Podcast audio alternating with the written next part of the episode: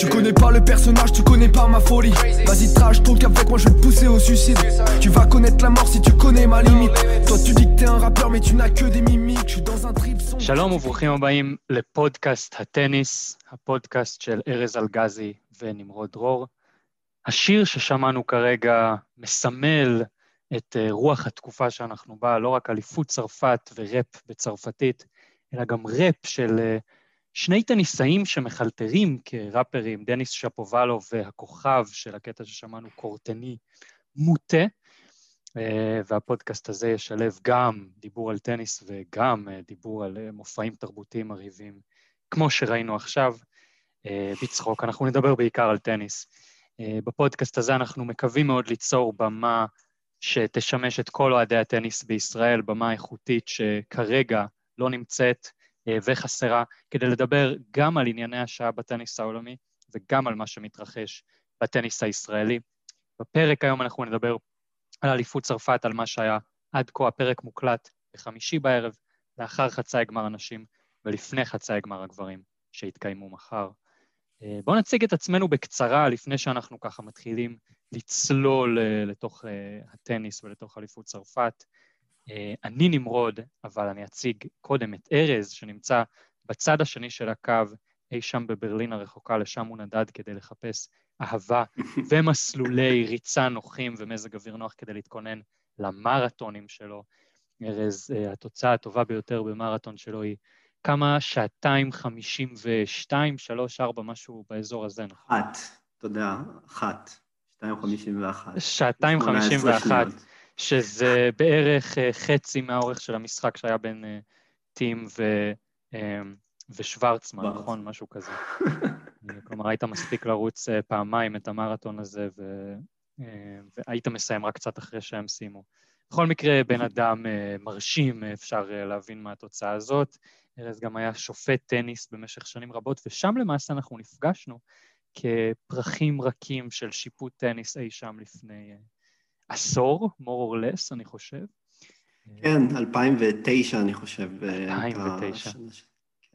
ומה שחשוב עוד לדעת על ארז, ואולי גם עליי, זה שאנחנו מייצגים פה שני כתבים הפוכים, אפשר לומר, אני רואה אותו כציר הרשע, כן, הוא אולי האוהד הכי גדול של נדל, אולי שני לאימא של רפה, אבל גם לגבי זה אני לא בטוח, ואני במחנה פדרר, כן, אז מדי פעם אנחנו גם ככה צריכים גם לא לדבר אחד עם השני ברגעים חשובים, מכיוון שזה פשוט הופך להיות בלתי נסבל, אבל אולי בגלל שפדרר בכלל לא נמצא באליפות צרפת, כל זה הופך למעט יותר פשוט כרגע.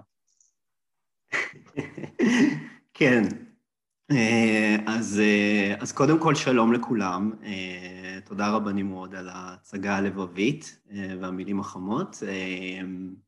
אז קודם כל אני מאוד שמח להיות כאן, ואני מצטרף לדברים של נמרוד, ואני כולי תקווה שאנחנו נצליח ליצור כאן במה שנמרוד דיבר עליה, ואני באופן אישי זה משהו שאני מחכה כבר הרבה מאוד זמן לעשות, אז אני מאוד מאוד שמח שזה סוף כל סוף יוצא לפועל.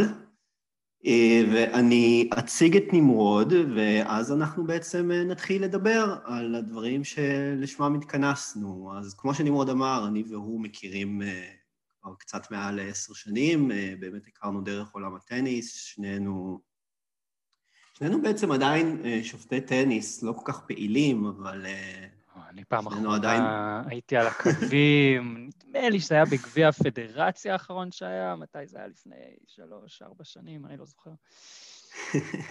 לא פעיל. אז כן, אז טוב, אז אני מאז פחות או יותר שעברתי לברלין, הפסקתי להיות פעיל, לצערי, אני מאוד מאוד מתגעגע לזה.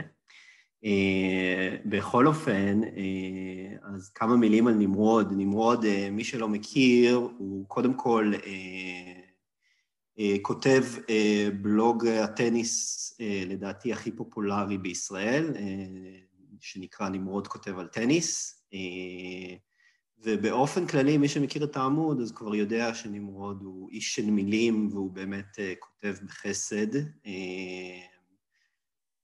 בנוסף לבלוג שהוא כותב בפייסבוק, יש לו גם בלוג שהוא כותב בו על נושאים אחרים שמעניינים אותו, והוא באמת אחד האנשים שאני מכיר שהכי רבי, הכי, נקרא לזה, איש אשכולות, בקיצור, תחומי העניין שלו רבים, מגוונים ומשונים, ובכל אחד מהם הוא מאוד מאוד מעמיק, ואיכשהו יצא שבסוף הוא התגלגל להיות עורך דין, למרות שהוא כבר לא עורך דין פעיל, אבל עם כל התחומים, תחומי העניין הכה רבים שלו, בסוף איכשהו יצא שהוא עורך דין. אז כן, ללא ספק. התחלתי בלהסמיק וסיימתי בלהלב, אבל הכל בסדר. כן. אני אולי אציין, לפני שאנחנו צוללים ככה לתוך הטניס, שאנחנו כמובן באיזשהו סוג של פיילוט, זה הפרק הראשון, ואנחנו מקליטים בזום. אנחנו נשמח מאוד לכל פידבק שהמאזינים יוכלו לשתף איתנו, לרבות על איכות ההקלטה, שאני מקווה שתהיה מצוינת, אבל איכות תדעו. עם הדיסקליימר הזה, אני חושב שנתחיל לצלול לטורניר. אליפות צרפת, טורניר שונה מכל אליפות צרפת אחרת שאי פעם התקיימה, שונה מאוד כמעט מכל גרנד סלאם אחר שאי פעם התקיים, אולי למעט אליפות ארצות הברית האחרונה. ארז, מה נשתנה הרולאן גרוס הזה? טוב, אז כמו שיודעים, העולם באופן כללי עבר טלטלה די רצינית ב6-7 חודשים האחרונים, ועולם הטניס לא יוצא דופן מהבחינה הזו, ובאופן ספציפי גם טורניר הרולאן גרוס סובל באותו אופן מהשינויים שהעולם שלנו עובר בעקבות מגפת הקורונה. אז בחודש אפריל, אם אני זוכר נכון, הרולאן גרוס היה בין הטורנירים הראשונים, שאני לא זוכר אם זה היה באפריל או במאי, אבל הוא באמת היה אחד מהטורנירים הראשונים שפשוט הודיע, טוב, אנחנו מעבירים, טורניר הרולאן גרוס, למי שלא יודע, בדרך כלל מתקיים בסוף חודש מאי, תחילת חודש יוני, מאז ומעולם כך היה, והשנה פעם ראשונה שהוא מתקיים בסוף חודש ספטמבר, תחילת חודש אוקטובר. עכשיו, זה גרר לגל של שינויים נלווים. אז קודם כל, תנאי מזג האוויר השתנו, אפשר להגיד, באופן די קיצוני, ממה שהיינו רגילים בדרך כלל ברולאן גרוס, שזה תחילת קיץ, טמפרטורות גבוהות, ימים של שמש, ופתאום אנחנו רואים שחקנים שמתעטפים, וחלקם משחקים עם חולצות מתחת לחולצה, כי פשוט קר להם, ואני זוכר שראיתי גם את ויקטוריה זרנקה, בסיבוב הראשון משחקת ממש עם מעיל. אז כן, אז כמו שאתם מבינים, התנאים מאוד מאוד קרים, ולא כל כך נוחים למשחק. בנוסף, שעות היום מתקצרו, מה שאומר שהרבה מאוד משחקים נגררו לחושך, אבל בניגוד לשנים עברו, אז השנה בפעם הראשונה יש גם גג באצטדיון המרכזי, בפיליפ שטריה, ויש גם תאורה בשאר המגרשים, כך שגם בימים גשומים אפשר היה להמשיך לשחק עד שעות יחסית מאוחרות, ובאמת יצאו כל מיני מצבים שלא היו מעולם ברולאן, פשוט מהסיבה ש... בשעה 9 כבר לא היה יותר אור, ובאחר שלא הייתה תאורה, אז המשחקים היו פשוט צריכים להיעצר באותו רגע שכבר לא הייתה תאורה מספיקה למשחק. והגענו למצב שראינו ממש לפני יומיים משחק שמסתיים בשעה 1:30 בלילה, שעון מקומי. זה היה משחק של רפאל נדל ויאניק סינר ברבע הגמר. המשחק התחיל בשעה 11:35, קיצור, ראינו כאן המון תקדימים שלא ראינו לפני כן. עכשיו, כל השינויים האלה בסופו של דבר גם היו מלווים בלא מעט שערוריות, בלא מעט תרעומות מצד שחקנים, מצד אוהדים, מצד בעצם כל מי שמתעניין בטורניר הזה. לא מעט שחקנים התלוננו על התנאים, הם התלוננו על כך שמעבר לתנאים, גם הארגון עצמו לא היה לרוחם. אנחנו ממש לא מזמן, כשבועיים לפני שהתחיל רולאן גארוס, הסתיים ה-US Open, הגרנדסלאם הקודם. ואז ככה שבעצם היה לנו כבר איזשהו מקור להשוואה. כלומר, זה בעצם היה הטורניר הגדול הראשון, הגרנדסלאם בעצם הראשון, אחרי החזרה מהקורונה. והשחקנים לא היו מרוצים ביחס למה שהם קיבלו מה-US Open.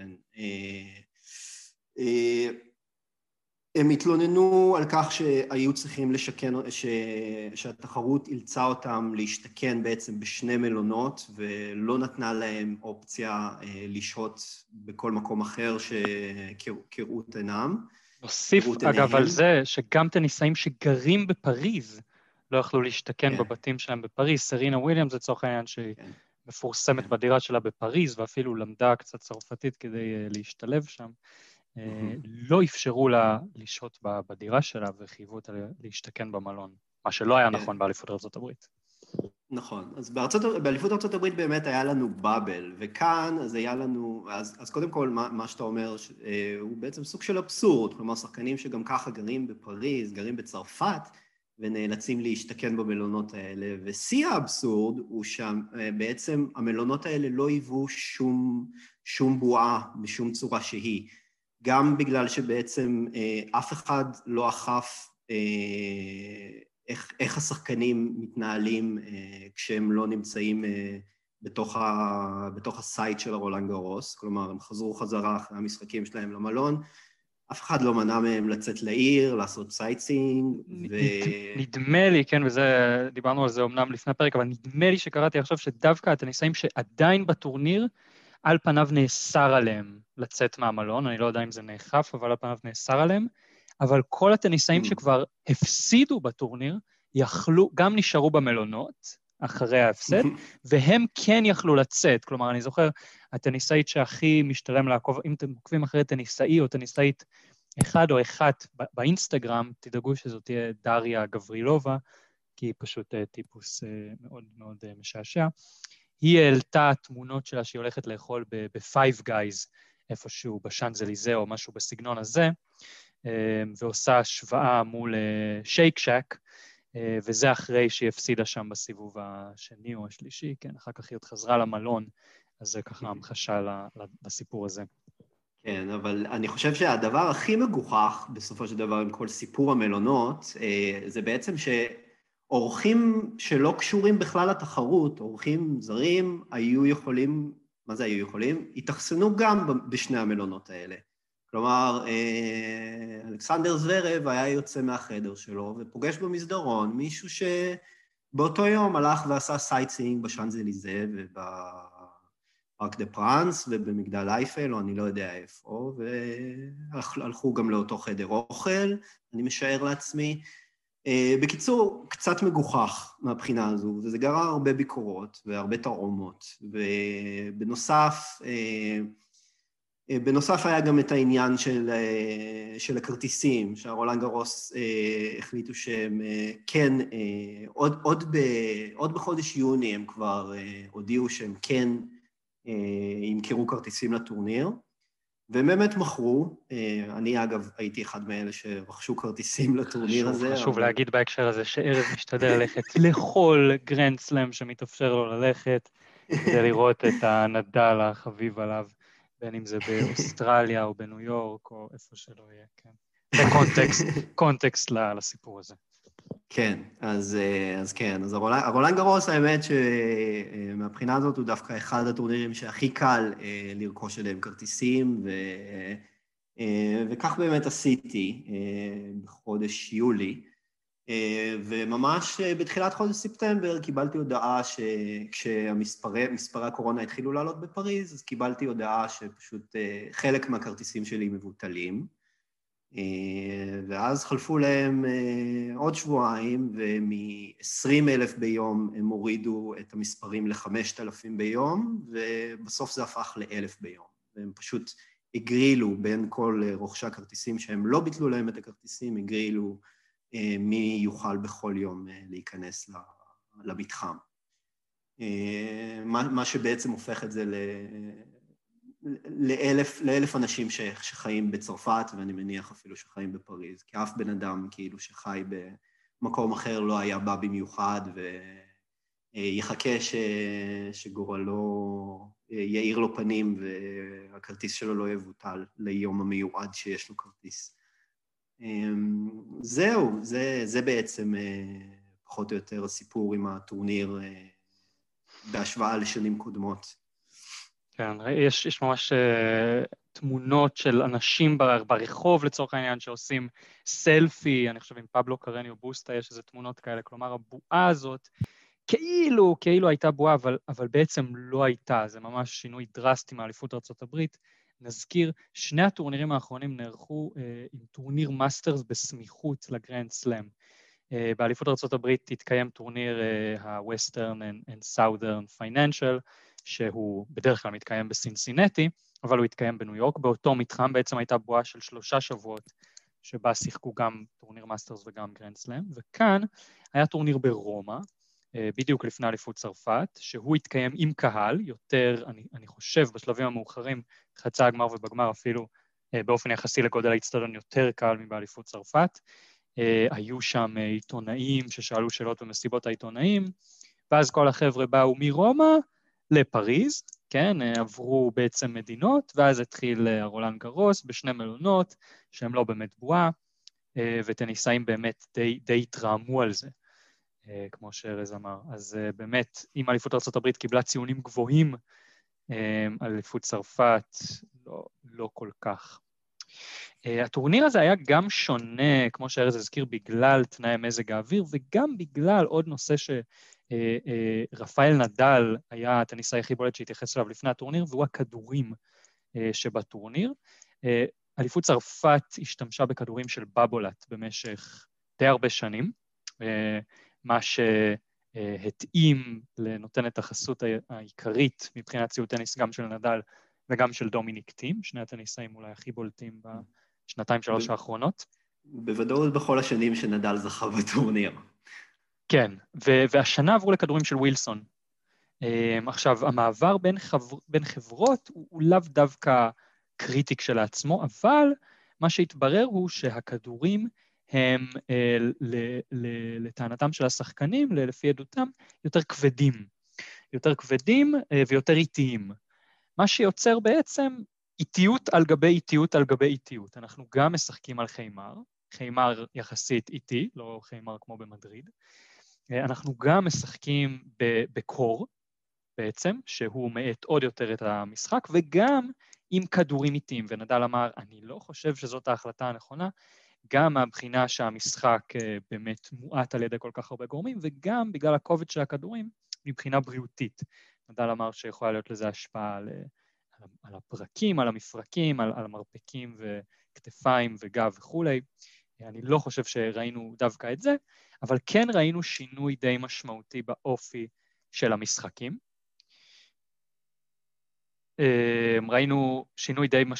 של המשחקים.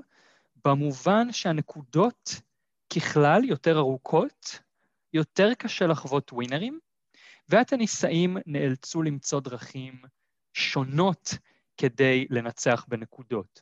אפשר להמחיש את זה בעזרת שני הטניסאים הכי בולטים בטורניר, ואיך הם הסתגלו לתנאים, אלה נדל וג'וקוביץ'.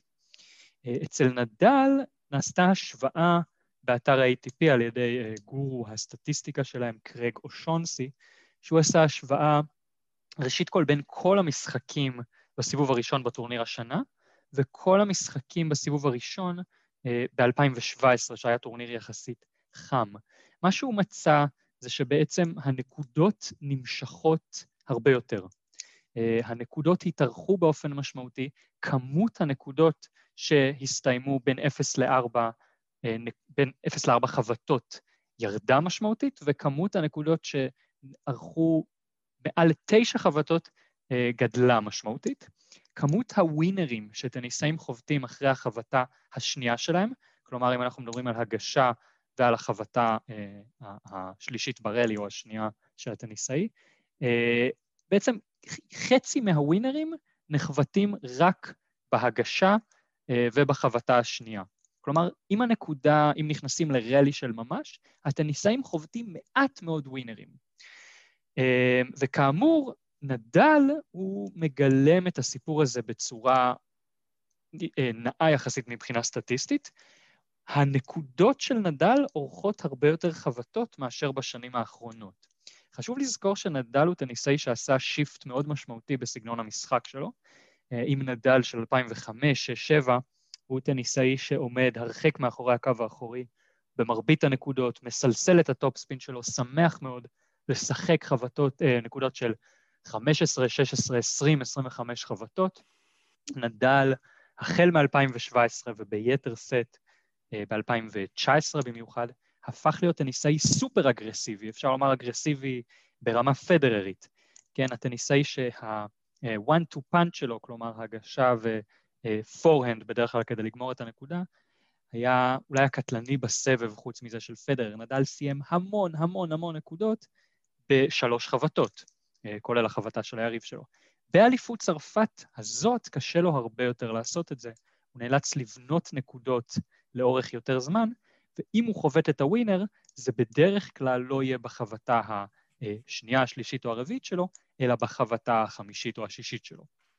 נדל כמובן הוא טניסאי שמסוגל לעשות את זה, מכיוון שיש לו את הבסיס, את חוכמת המשחק ואת הכושר הגופני, כדי לעשות את זה. כלומר, הוא הצליח להסתגל לסיפור הזה בצורה מעוררת השתאות כרגיל אצלו.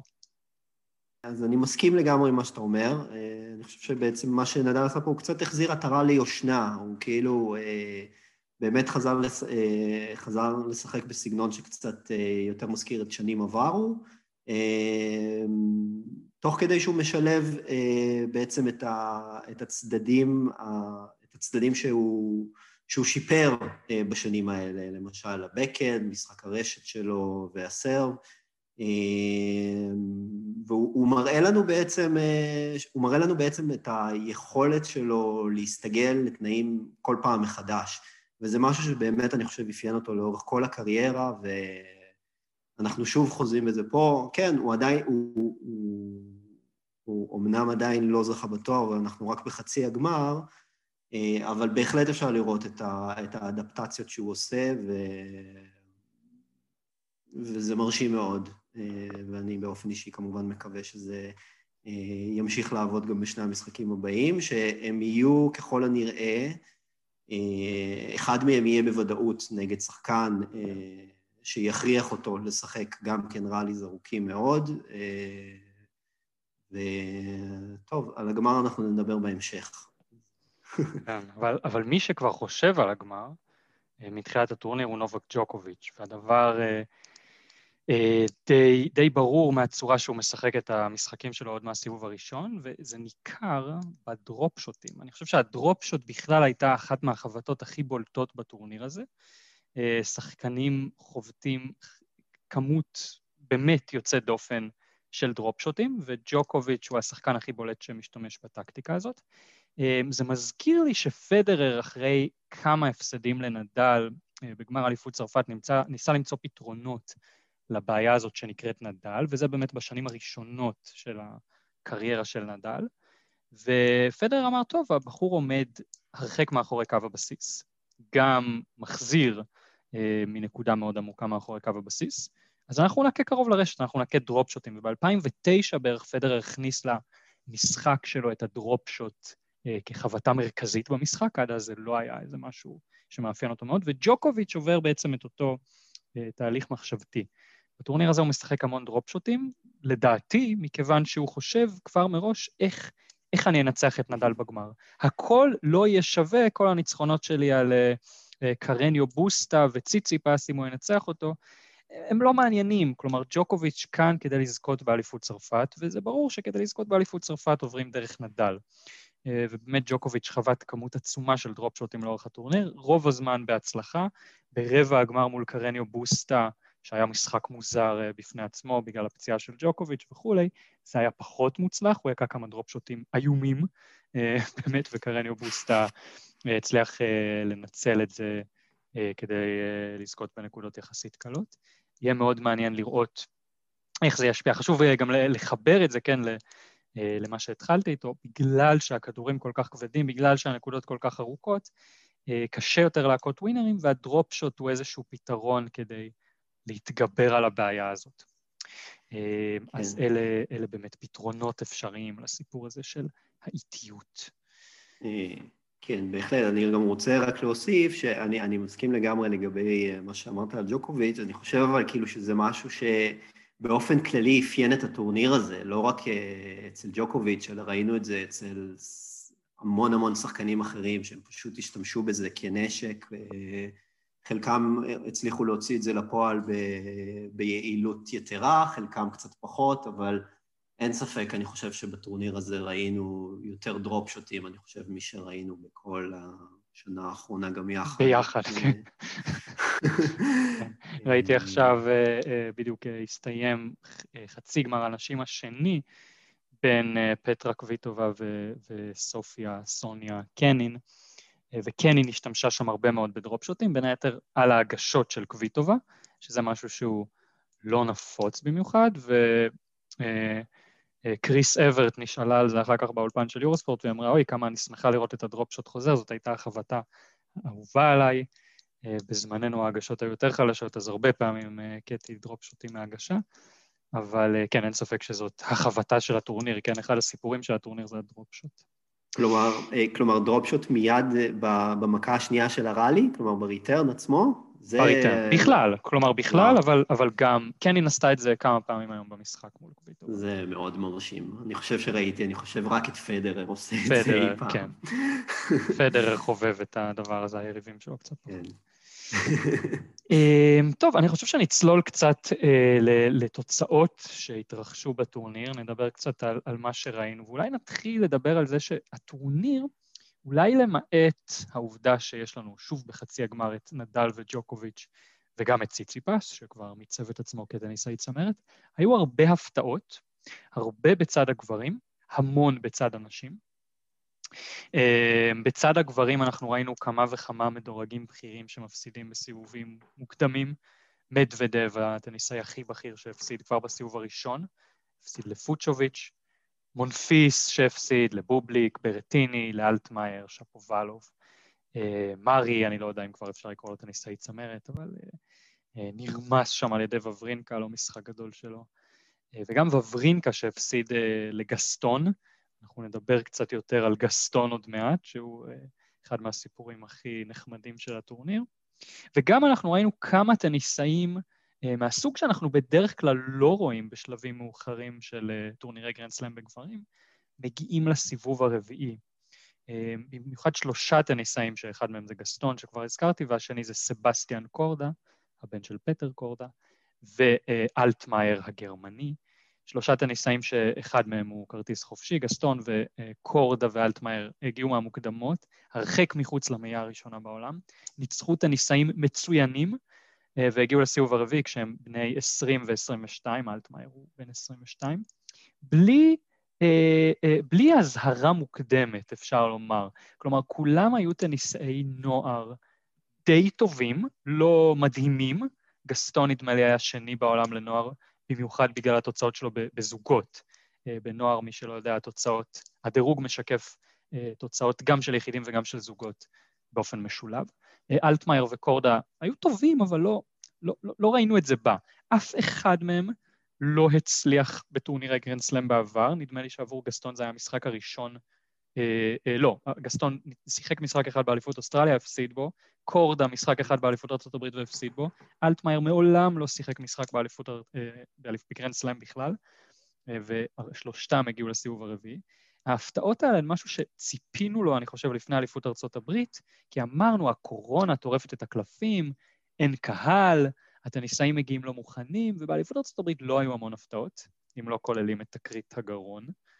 של ג'וקוביץ'. אבל הפתעות של ממש, כן, בקטע הספורטיבי לא היו המון, ולטורניר הזה היו הרבה יותר, שזה מעניין כשלעצמו, ובנשים בכלל, הגמר שלנו יהיה בין בת 19 לבת 21, כן, איגה סביאטק בשמה הפולני שוויונטק, אבל אני... שוויונטק. אני שומר על זכותי לכנות אותה סוויאטק, וסופיה קנין, כמו שאמרנו, המון מהמדורגות. בעצם, אם אנחנו מסתכלים על כל הטניסאיות שהפילו לחצי הגמר ומעלה בטורניר הזה בשנה שעברה, וכל הטניסאיות שהפילו לחצי הגמר ומעלה באליפות ארצות הברית, בסך הכל לפני שבועיים, כולן הפסידו לפני בסיבוב השלישי או לפניו.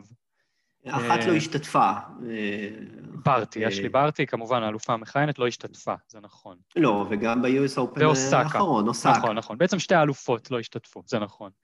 אבל הפינליסטיות, כן, וונדרוסובה הפסידה פה בסיבוב הראשון, אזרנקה הפסידה בסיבוב השני מול שמידלובה, שהיא באה די משום מקום, התוצאות הטובות שלה היו בכלל משטחים קשים, ובכלל לפני 3-4 שנים.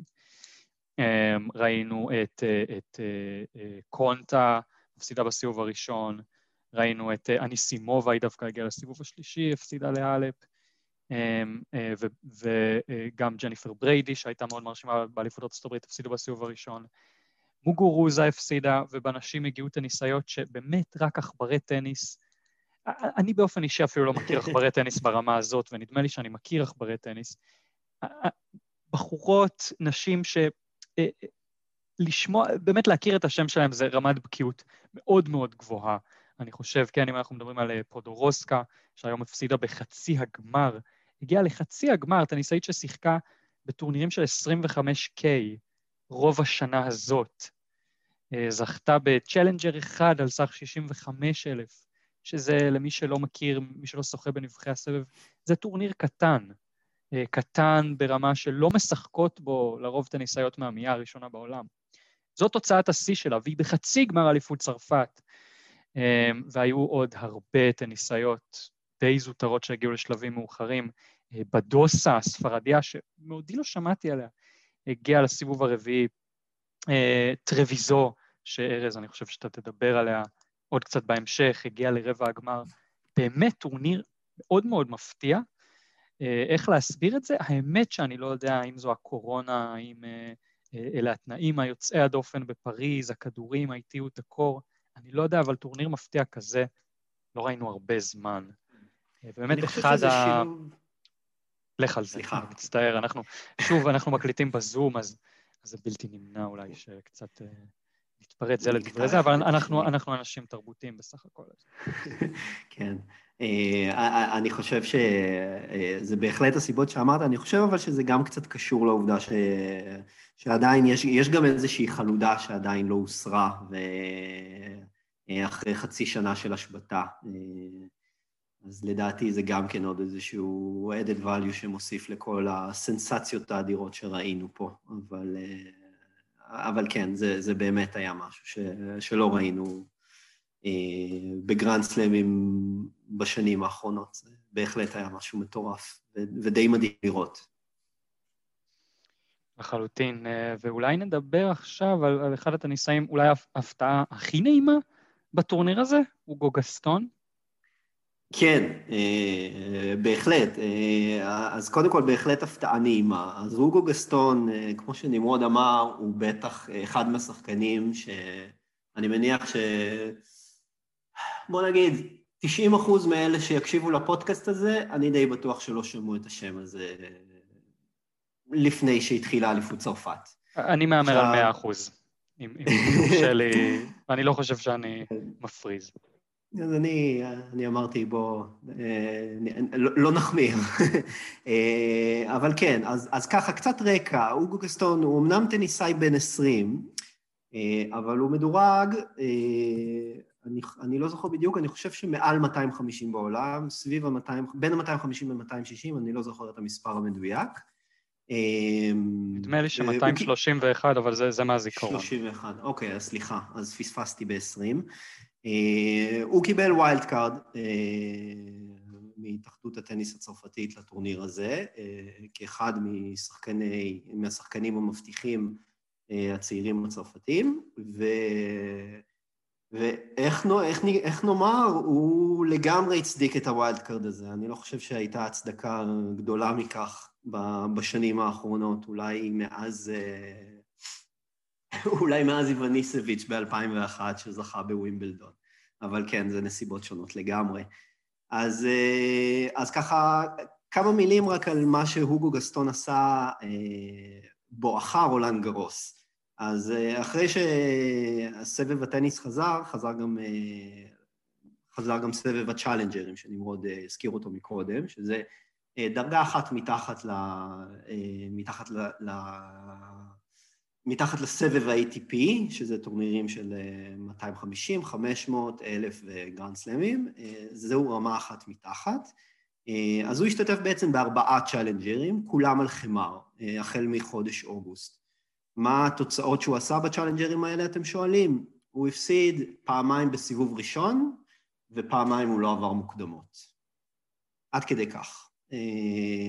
אז כלומר, זה לא שהוא הגיע לרולאן גרוס, שהוא רכב על איזשהו גל הצלחות ורק חיכה להתפוצץ. הוא פשוט הגיע, ועל בסיס שום דבר שנראה לעין, פשוט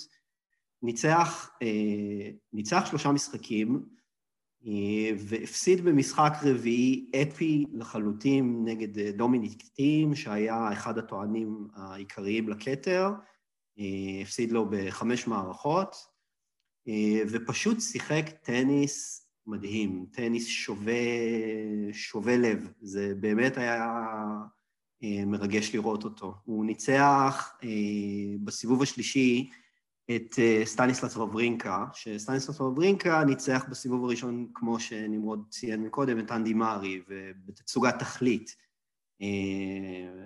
עכשיו, גם המשחק ביניהם התחיל כשסטן וברינקה מנצח 6-2 את הסט הראשון, זה היה נראה שהוא הולך לדהור עם הניצחון, 3-0 חלק.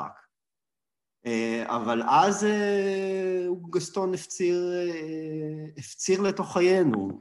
נדמה לי שהייתה הפסקת גשם במהלך המערכה השנייה. נכון. ששינתה את המומנטום. אני חושב שזה בשנייה או בשלישית? אני חושב שזה היה בשלישית. יכול להיות שבשלישית, נכון, באמצע השלישית. כן, הייתה הפסקה מאוד ארוכה, היה שם הפסקה של כמה שעות, אבל אני די בטוח שההפסקה הייתה בסט השלישי, כלומר שכבר היה 1-1, שהתוצאה כבר הייתה 1-1. ומה שאנחנו ראינו זה פשוט טניס מדהים, טניס מטניסאי שאף אחד לא מכיר ואף אחד לא שמע עליו, פשוט טניס מדהים, הוא היכה דרופשוט אחרי דרופשוט אחרי דרופשוט, וכמעט לא פספס אף אחד מהם. הראיית משחק שלו הייתה משהו שבאמת הותיר אותי פעור פה, הוא פשוט ידע מה לעשות, זה היה נראה כאילו הוא פשוט נולד לשחק במגרש הזה, והוא תקף את הסרב השני של וברינקה, ופשוט לא נתן לו שום הזדמנות להוציא לפועל את כל הנשקים האדירים שיש לו, וניצח אותו ב5 מערכות, אחרי שוברינקה הצליח לקחת את הסט הרביעי, ומכאן היה נדמה שהמומנטום עובר לידיים שלו, אבל לא, הוא ניצח אותו 6-0 במערכה החמישית, וזה באמת היה לא פחות ממדהים. ואני זוכר שאני אמרתי לעצמי, ברגע שהמשחק הזה נגמר, אני אמרתי לעצמי, אוקיי, מול טים הוא לא לוקח יותר מ10 גיימים. ואוי כמה שאני טעיתי. הוא אמנם הפסיד את 2 הסטים הראשונים, 6-4, אבל בשניהם הוא לגמרי היה במשחק, הוא לגמרי עשה לטים חיים קשים, ובסופו של דבר בסט השלישי הוא גם הצליח סוף סוף לקחת את ההובלה, הוא הצליח גם לתרגם את המשחק האדיר שלו ליתרון בתוצאה, הוא לקח את 2 הסטים הבאים, והוא לא היה רחוק גם מלקחת את הסט החמישי, כלומר, הסט החמישי נגמר אמנם 6-3 לטים, אבל זה היה סט מאוד מאוד מאוד קרוב. אני לא זוכר סיפור סינדר. מיואש כבר בסוף המשחק, כן, הוא היה נראה עייף מנטלית, והרבה בגלל גסטון, או בזכות הטניס של גסטון, הדרופשוטים, והיצירתיות, והנחישות, הוא פשוט, הקהל גם אגב, לא היה קהל במשחקים, פתאום הקהל שם יצא מגדרו למען גסטון, וזה היה משחק מאוד אינטנסיבי, מאוד, מאוד מרשים.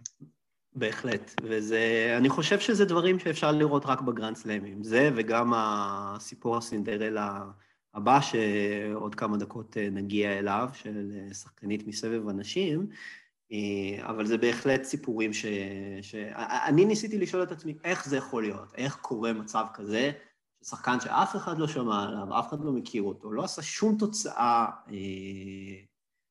ראויה, לא ניצח משחק אחד בסבב מעולם עד היום, והוא פתאום מגיע ומפסיד בסיבוב רביעי בסט חמישי לדומיניק טים, אחרי שהוא מנצח בסיבוב שלישי את סטניסלב פברינקה, שהוא זוכה לשעבר בטורניר. The magic of grand slams, אין לי דרך אחרת לתאר את זה. צרפתי באליפות צרפת, צרפתים, אני חושב, כן, גם דיברנו על זה כשהתכוננו לפרק, שצרפתים באליפות צרפת, איכשהו התוצאות שלהם, מרשימות אפילו יותר מאמריקאים באליפות ארצות הברית, אוסטרלים באליפות אוסטרליה, בטח בריטים בווימבלדון, שזה לא, it's not a thing, כן? אבל באליפות צרפת, איכשהו הצרפתים באמת מתרוממים לגבהים די מעוררי השראה. בטורניר הזה ספציפית, רק גסטון, rose to the occasion, כן? כל שאר הצרפתים הפסידו מוקדם. שזה היה, אני חושב, איזשהו תקדים, אני חושב שזו הייתה פעם ראשונה. כן, זה היה שפל, זה היה שפל שבעצם רק שחקן אחד הגיע, רק שחקן צרפתי אחד בטורניר הגברים הצליח להגיע לסיבוב השלישי או הרביעי. שלישי אפילו, אני חושב. כן, אני חושב שאפילו השלישי. כן, שזה די מדהים. וזה מביא אותנו באמת באופן מאוד אלגנטי לנושא הבא שרצינו לדבר עליו. צרפת היא מעצמת טניס, היו כמובן הכי הרבה צרפתים בהגרלה הראשית מבין כל מדינה אחרת, בזכות העובדה שהם מעניקים, שהם העניקו 7 כרטיסים חופשיים לטניסאים צרפתים, גסטון היה אחד מבין 7 שזכה לכרטיס חופשי, השמיני שזכה לכרטיס חופשי הוא אנדי מארי, אז זה לא מפתיע, ארצות הברית היא המדינה עם הכי הרבה טניסאים בהגרלה הראשית של הגברים מלבד צרפת עם 13 טניסאים, ולאחר מכן ספרד ואיטליה, שתיהן עם 10 טניסאים בהגרלה הראשית, אלה 4 מעצמות טניס, הדברים האלה לא מפתיעים כשלעצמם, אלא שאיטליה, שציינתי ככה בסוף, בניגוד לארצות הברית, לצרפת ובמיוחד לספרד, היא ידועה כמדינה עם המון טורנירי צ'לנג'ר, המון טניסאים בדרגי הביניים, מין טניסאים חביבים כאלה שמדורגים מחוץ ל50 הראשונים בעולם, מלבד כמה יוצא דופן, אנדריה ספי בעיקר, בשנים האחרונות, ופוניני כמובן, אבל איטליה רשמה בטורניר הזה היסטוריה לאומית משלה, 5 איטלקים העפילו לסיבוב השלישי בתחרות, השיא הקודם היה בסך הכל 3 בעידן הפתוח, כלומר הם שברו את השיא, העלו אותו בשני טניסאים, 2 העפילו גם לסיבוב הרביעי, אלה כמובן סינר וברטיני, ואחד מהם העפיל לרבע הגמר שזה סינר, שזה סיפור נפרד בפני עצמו, אבל מה שמדהים זה הרנסנס של הטניס האיטלקי שמתרחש, הוא התחיל להתרחש כבר ברומא. ברטיני הפסיד בסיבוב השלישי. בשלישי מול אלטמאייר. כן. נכון, נכון. אז טרווליה, נדמה לי, היה הטניסאי השני בסיבוב הרביעי, שהפסיד לנדל. באמת. כן. לא, לא, הוא הפסיד לו בסיבוב השלישי. אז מי היה, בוא תעזור לי, מי היה הטניסאי השני האיטלקי? סונגו, שהפסיד לשוורצמן. סונגו. אבל ברטיני, סינר, צ'קינאטו, חצי הגמריסט מ-2018, טרווליה וסונגו, 5 איטלקים בסיבוב השלישי. שימו לב, זה לא כולל את ספי ולא כולל את פוניני. כן, 2 איטלקים המובילים בעשור האחרון בסבב. כל 5 הם מגיל 28 ומטה, צ'קינאטו וטרווליה הם המבוגרים פה בני 28, סונגו נדמה לי בן 25, ברטיני 24 וסינר כמובן בן 19. יחד עם כל החבר'ה האלה וספי ופוניני שציינו, ישנו גם לורנצו מוסטי, שראינו אותו מככב ברומא, מעפיל שם לסיבוב השלישי, השבוע אגב הוא שיחק בצ'לנג'ר בפארמה, הפסיד שם לפרנסס טיאפו, אבל זה רנסנס מדהים של אומה שבמהלך 50 שנים האחרונות, מורלס, לא הביאה טניסאים לשלבים המכריעים בטורנירי גרנד סלאם, היו להם זוכי גרנד סלאם, פיאטרנג'לי, שאין סיכוי שאמרתי את שמו נכון, ואדריאן פנאטה שזכה באליפות צרפת, אבל מאז רק היו זוכות גרנד סלאם בנשים, כמובן פנטה, פלאביה פנטה ופרנצ'סקה סקיאבונה, וגם שרה איראני, שעשתה תוצאות יפות באליפות צרפת. ובגברים, חוץ מפוניני שזכה במונטה קרלו, הטניס האיטלקי, למרות כל הצ'לנג'רים, למרות התשתית, למרות שיש להם טורניר מאסטרס, למרות זה, הם לא היו, לא כיכבו. ועכשיו יש לנו כמות אדירה של טניסאים איטלקים, שהם up and coming, כלומר ברטיני, סינר ומוסטי לבד, שלושת אלה, אתה מתאר לעצמך שעוד שנתיים, שלוש, זה הספרד הבאה. כלומר, זאת אומה שיכולה לזכות עכשיו בגביע דייביס, שזה דבר די מדהים. אנחנו מסתכלים, כן, על צ'קינאטו, שעשה פה חצי גמר לפני שנתיים, הוא אולי הטניסאי הרביעי, החמישי, השישי הכי טוב באיטליה כרגע, והוא טניסאי חיימר מעולה. אז זה באמת רנסנס מרשים. יאניק סינר, שווה להגיד שתי מילים עליו בנפרד. סינר, איטלקי לא שגרתי, איטלקי מהאזור הטירולי בצפון איטליה, כלומר האזור דובר הגרמנית, דובר גרמנית ואיטלקית כמובן, והוא, מה שהוא עשה בטורניר הזה, הניצחונות שלו מול גופן ואחר כך מול זוורב, זוורב החולה, והזכרנו את המחלה של זוורב, שקצת גם הייתה איזו שערוריה זוטה כזאת, אבל נדמה לי שנוותר בלחפור בתעלות האף של זוורב לעכשיו, אבל סינר שיחק בטורניר הזה יותר ממישהו שיחק טניס מאוד אגרסיבי, מרשים, מה שנקרא composed, כן, מלא בקור רוח. מה שהיה כל כך מרשים בו זה המנטליות, כלומר, הטניסאי עלה למגרש מהרגע הראשון ועד האחרון, לא חייך, לא כעס, לא הפגין כמעט רגשות, פשוט בא ועשה את העבודה בצורה מעוררת השתאות, והטניסאי הזה, זה טורניר הפריצה שלו, כלומר, כשעוד שנים קדימה, כנראה לא הרבה שנים, סביר מאוד להניח שנראה את הטניסאי הזה בעשירייה הראשונה, בחמישייה הראשונה, ויותר מזה, אז עכשיו, בשבוע האחרון ראינו את הפריצה הגדולה שלו, והמרשימה. אפשר להוסיף משהו לגביו, משהו קטן? אני חושב לך לחלוטין. אני חושב שעם כל הסופרלטיבים שיש לנו אליו, אני חושב גם שסגנון המשחק שלו יכול מאוד להיות שאפילו יתאים יותר למגרשים קשים. אז כלומר, עם כל ההתפוצצות שאנחנו רואים אצלו עכשיו על החמה, או ניצחונות באמת ברומא על ציציפס, ועכשיו על זוורב, אני חושב שיהיה לו אפילו יותר מה להציע על הארדקורטס. וזה באמת מישהו שאני מאוד מאוד מאוד סקרן לראות איך הוא התפתח. והוא לא היה האיטלקי היחידי ברבע הגמר, הייתה גם איטלקיה. נכון, כן. אז בעצם היו לנו בפעם השנייה בעידן הפתוח, גם שחקן איטלקי וגם שחקנית איטלקיה בשלב רבע הגמר של גרנד סלאם. זה בסך הכל פעם שנייה בהיסטוריה שזה קורה, אז כלומר, הרנסנס לא מדלג גם על אנשים, והסיפור של האיטלקיה שהגיעה לרבע הגמר הוא סיפור באמת יפה, שאנחנו רוצים לספר אותו כאן בקצרה.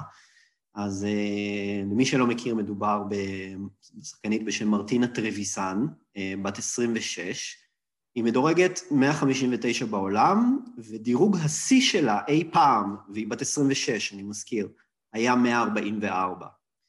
עכשיו, היא הגיעה בטורניר הזה לרבע הגמר מהמוקדמות, כלומר, היא ניצחה סך הכל 7 משחקים בטורניר,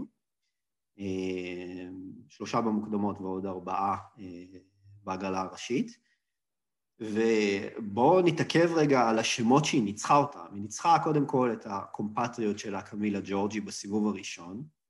לאחר מכן היא ניצחה בסיבוב השני את קוקו גוף, שהגיעה לכאן עם ציפיות גדולות, ועברה סיבוב ראשון ונראתה מאוד מאוד מאוד חזק בסיבוב הזה. היא הפסידה לה בסט שלישי אחרי ש... היו לו את כל הסיבות שבעולם להפסיד, אחרי שהיא כבר הובילה 5-3 בסט השלישי, והייתה נקודה שהייתה אמורה לתת לה נקודת משחק, שאיכשהו השופטת הכיסא פספסה שם את הסימן, הכדור היה אאוט באופן מאוד מאוד ברור, והשופטת הכיסא פספסה שם לגמרי את הסימן, וחשבה שהכדור היה בפנים, היה שם ויכוח די ארוך סביב זה, וזה היה נראה כאילו זה מה שיפיל את רוחה של טרוויסן, אבל לא, היא בסוף הצליחה לנצח את המשחק הזה 7-5 בסט השלישי. בסיבוב השלישי היא ניצחה את מריה סקארי, היווניה, אחרי שהיא הצילה 2 מאץ' פוינטס בסט השני, היא הפסידה את הסט הראשון 6-1, אחרי זה בטייברק היא כבר הייתה, בטייברק של הסט השני היא הייתה בפיגור 6-4, והצליחה להציל את הטייברק הזה, ולקחה גם את הסט השלישי. ובסיבוב הרביעי, בשמינית הגמר, היא ניצחה את קיקי ברטנס. כלומר, 4 שחקניות ששמן הולך לפניהן, לא כותלי קנים. והסיפור שלה הוא מעניין במיוחד, בגלל שזה משהו שגם, אני מניח שאף אחד ממי שבאמת מקשיב לנו עכשיו לא שמע את השם הזה, בטח שלא אני, לפני שהטורניר הזה התחיל. אבל אחרי באמת שהתחילה לנצח את המשחקים, אז באמת התגלה סיפור מאוד מאוד מעניין שלה. היא הייתה, כשהייתה ילדה, היא הייתה כישרון מאוד מאוד גדול, אבל אז אבא שלה חלה, והיא נכנסה לאנורקסיה, היא הפכה לאנורקסית, והיו לה בעיות אכילה קשות, זה היה בגיל 16, כמובן היא הפסיקה לשחק טניס בעקבות זה, והיא התחילה לעשות טיפול. אני לא יודע, היא כתבה על זה בלוג מאוד מאוד, מאוד, מאוד חושפני, מאוד מפורט לפני כמה חודשים, שעכשיו קיבל את החשיפה, וזה באמת כתוב בצורה, אני מזמין בחום את כולם לקרוא את הבלוג הזה שהיא כתבה. אם אני לא טועה, הבלוג הזה מפורסם באתר שנקרא The Owl Post, והיא מספרת שם באמת על השיקום שהיא עברה, ועל איך שהיא הצליחה כן לחזור לשחק טניס, אבל גם אז שהיא הצליחה לחזור לשחק טניס, הקריירה שלה לא המריאה בשום צורה, עד לטורניר הזה. אז הנה, עוד דוגמה לסיפור סינדרלה שרק גרנד סלאם יכול לייצר, וזה בהחלט אחד הסיפורים שאני אקח איתי מהטורניר הזה. כן, בהחלט חשוב גם להגיד שהיא אחת משתי הניסיות שהגיעו מהמוקדמות לשלבי המאוחרים, השנייה היא פודורוסקה, שהזכרנו קודם, שהגיעה לחצי הגמר, כלומר ניצחה ב8 משחקים בסך הכל בטורניר, שזה אחד יותר ממה שבדרך כלל מנצחים בו כדי לזכות בגרנד סלאם. אני חושב שנדבר קצת על רבעי הגמר שהיו, חצי הגמר בנשים, ואולי נסתכל קצת קדימה לקראת חצי הגמר והגמר. רבעי הגמר, אולי כדאי להתמקד בה במרכזים, כלומר הזכרנו קצת את סינר ואת נדל, אני חושב שדיברנו על שניהם. המשחקים, יתר המשחקים היו, כלומר היה ציציפס נגד רובלב שהיה די נוקאוט, רובלב לא כל כך הופיע למשחק, הוא הגיש למערכה הראשונה ב-5-4, ואז אפשר לומר נחנק חנק ארוך ומתמשך, וציציפס היה מאוד מרשים, אבל שני המשחקים האחרים היו בהחלט מאוד מאוד מעניינים, טים נגד שוורצמן, משחק של יותר מ5 שעות שהיה די מופרע, כלומר, אולי המשחק הכי טוב השנה. חשבתי שהוא היה המשחק היחיד שהתחרה איתו, זה משחק אחר של טים, שזה היה רבע הגמר באוסטרליה מול נדל, שזה גם היה משחק מאוד מאוד אינטנסיבי ואיכותי. בסוף המשחק טים די נפל מהרגליים.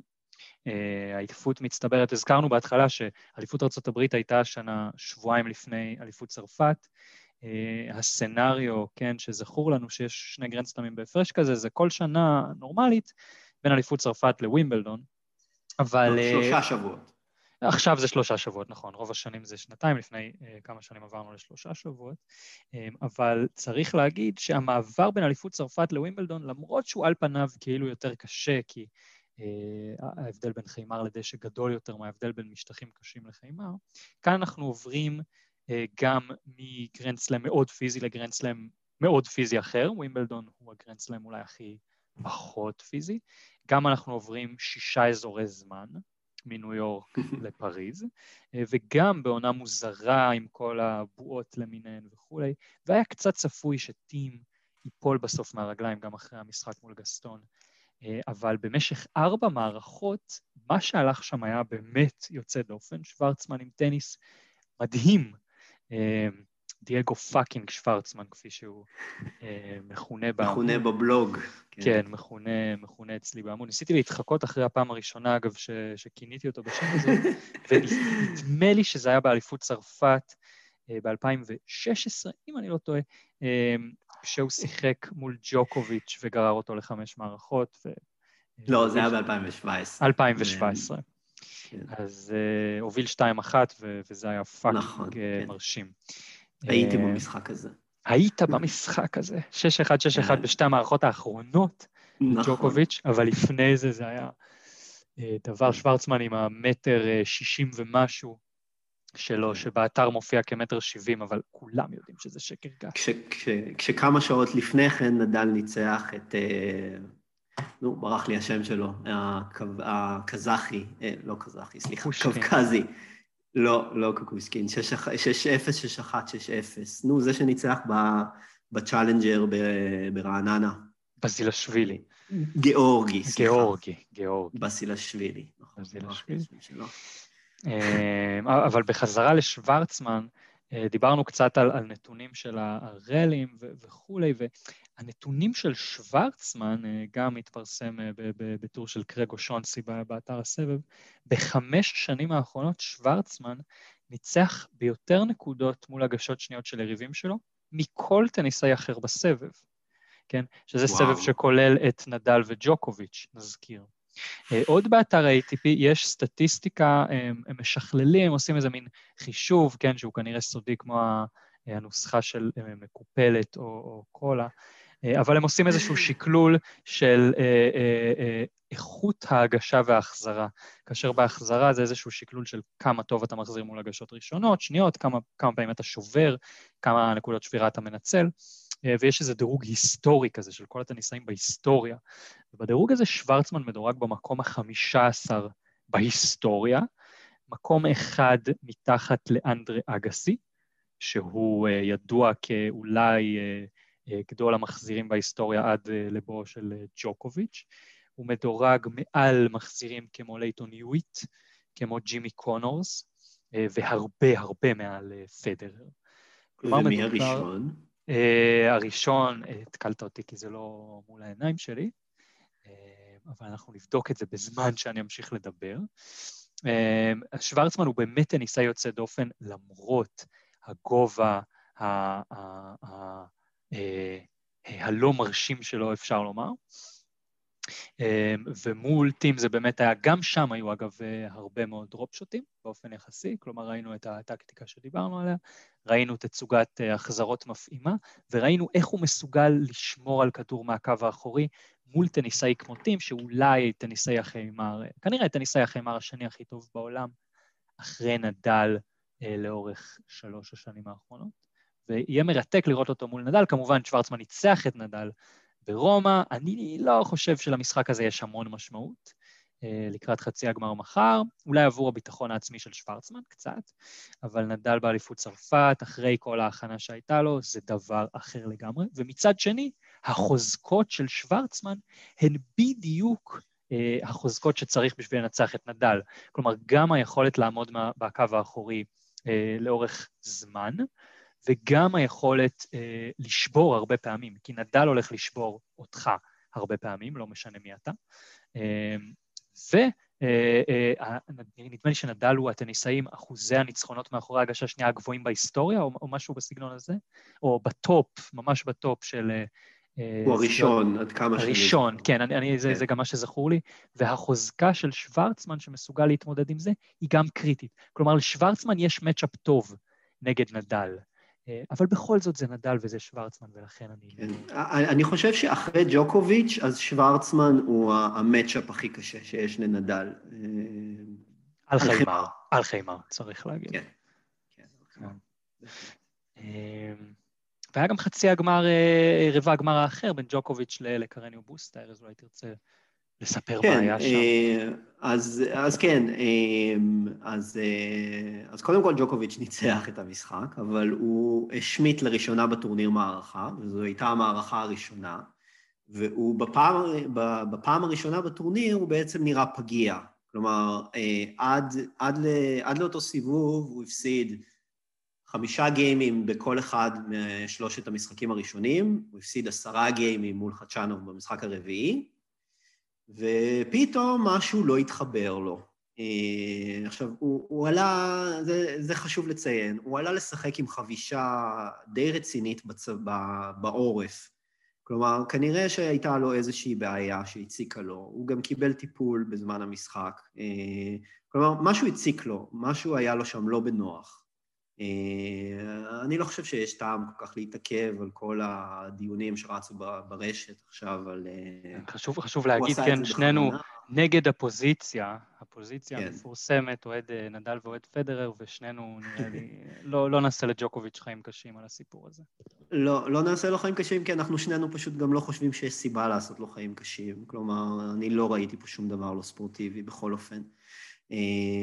זה במסגרת החוקים, ואני גם, אני באינטואיציה שלי, אני חושב שאם הוא קרא לפסק זמן רפואי, זה כנראה כי באמת הוא היה צריך איזשהו טיפול. בכל מקרה, זה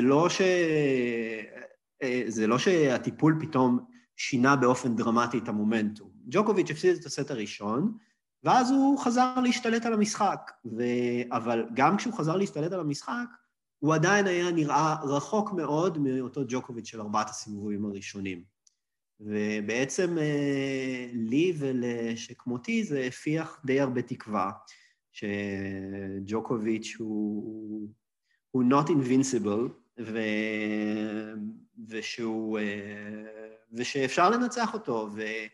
והאמת שאני חושב גם שלאור איך שציציפה שיחק בטורניר הזה, שזה אני חושב שמשהו גם כן ששווה לדבר עליו בפני עצמו, אני בהחלט חושב שגם לציציפה שיש סיכוי לעשות צרות לג'וקוביץ', ואולי ביום לא מוצלח של ג'וקוביץ' וביום מאוד מאוד טוב שלו, יש לו גם סיכוי בהחלט לנצח אותו. אני חושב שציציפה השתפר מסיבוב לסיבוב, הסיבוב הראשון שלו היה על הפנים, הוא שיחק, קודם כל חשוב לציין, הוא שיחק גם הוא וגם רובלב, שיחקו שניהם ביום שלישי, בשבוע הראשון של התחרות, יומיים אחרי שהם שיחקו אחד נגד השני בגמר טורניר המבורג. כלומר, שניהם הגיעו די זכותים, ועם כל הבדיקות קורונה שנדרשות והטיסות, וזה לא אידיאלי בכלל. ושניהם, באופן לא מפתיע, שניהם נגררו ל5 מערכות, אחרי ששניהם היו אגב בפיגור של 2-0. ושניהם הצליחו לחזור מזה, ושניהם גם הצליחו להגיע ממש עד לרבע הגמר, ונפגשו שם אחד עם השני. אז זה ככה משהו שצריך לומר לזכות שניהם. זה ממש לא מובן מאליו, והם גם באמת שניהם השתפרו מסיבוב לסיבוב, במיוחד ציציפס, וציציפס נתן תצוגת תכלית ברבע הגמר מול רובלב. אני מאוד התרשמתי לראות אותו, הוא נראה מאוד בטוח בעצמו, ואני חושב שהוא גם לא פוחד מג'וקוביץ', אז אני בהחלט חושב שיש לו סיכוי. אתה רוצה להוסיף משהו? כן, לא, אני בהחלט חושב שיכול להיות משחק מעניין, אני חושב שהרוב תלוי בג'וקוביץ' בכל זאת, כלומר ציציפס הוא טניסאי שאני מאוד מאוד מחזיק ממנו, כלומר אני חושב שהוא לא רק כישרון, בוא נגיד כמו רובלב, אלא גם אוחז במנטליות של טניסאי צמרת, כלומר טניסאי שפורח ברגעים המלחיצים, טניסאי שפורח מול טניסאים ברמה שלו, כמובן זכה באליפות סוף העונה בשנה שעברה, ובהחלט, כן, אני חושב שהוא יכול לתת פייט רציני לג'וקוביץ', כרגע אני לא חושב שהוא ברמה של ג'וקוביץ', כלומר, אם ג'וקוביץ' יהיה במיטבו, יהיה לציציפס מאוד קשה, אבל אם ג'וקוביץ' יהיה פגיע, לציציפס יש סיכוי מצוין, באמת מצוין. דבר ראשון, חובה אחת, כן, עכשיו יש מולי את הדירוג, ההחזרות של כל הזמנים של ה-ATP, אז אני יכול לבשר שהשחקן במקום הראשון, שזה די משמח אותי לראות שהוא במקום הראשון במשהו, זה גיז'רמו קוריה, כן?